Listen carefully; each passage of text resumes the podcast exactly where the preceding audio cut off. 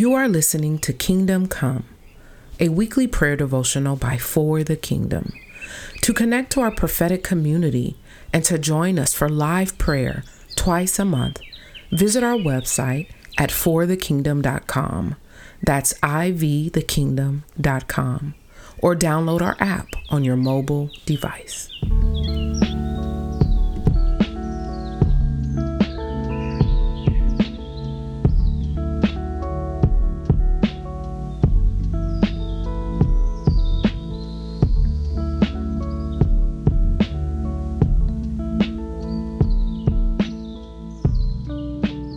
Good day for the Kingdom family. This is Janice coming to you today with scriptures about fruit of the Spirit.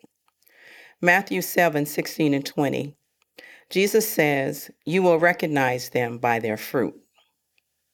Are grapes gathered from the thorn bushes, or figs from thistles? So every healthy tree bears good fruit, but the diseased tree bears bad fruit. A healthy tree cannot bear fruit, bad fruit, nor can a diseased tree bear good fruit. Every tree that does not bear good fruit is cut down and thrown into the fire. Thus, he says, you will recognize them by their fruits. So I asked myself today when um, going over this devotional, Fruits of the Spirit, I asked myself, does the world recognize me? As a believer and a follower of Christ by the fruit that I bear. To identify as a child of God, of the one true and living God, or as a citizen of the kingdom of God? What type of fruit am I bearing? What fruit am I offering to those who live around me, to those in my family, to those that I see every day? Is it is the fruit that I'm sharing and giving to those around me? Is it good fruit? Is it sweet? Is it nourishing? Or is it bad? Is it stale or is it rotten?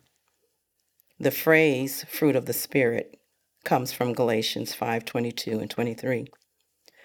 But the fruit of the spirit it is love, joy, peace, forbearance, kindness, goodness, faithfulness, gentleness, and self control. The Bible also tells us that we inherently tend to do that what is against the will of God.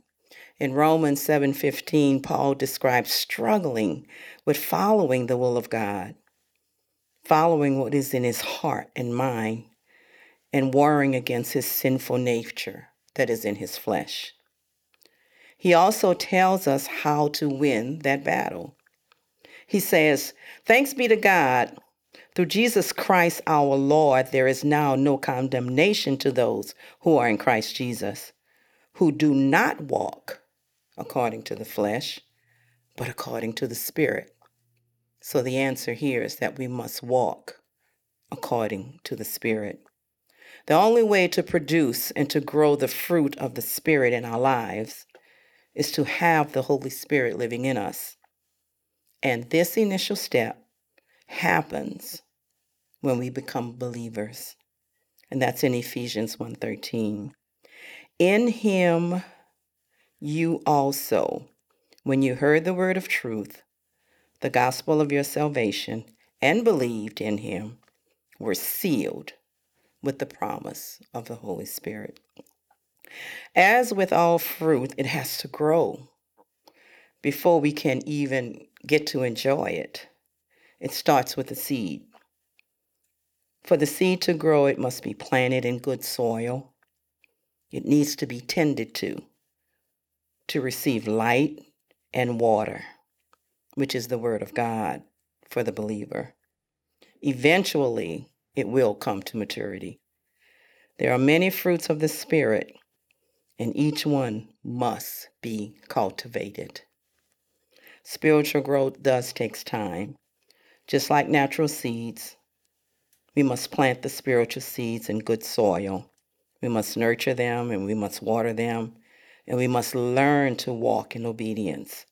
Die to our old selves.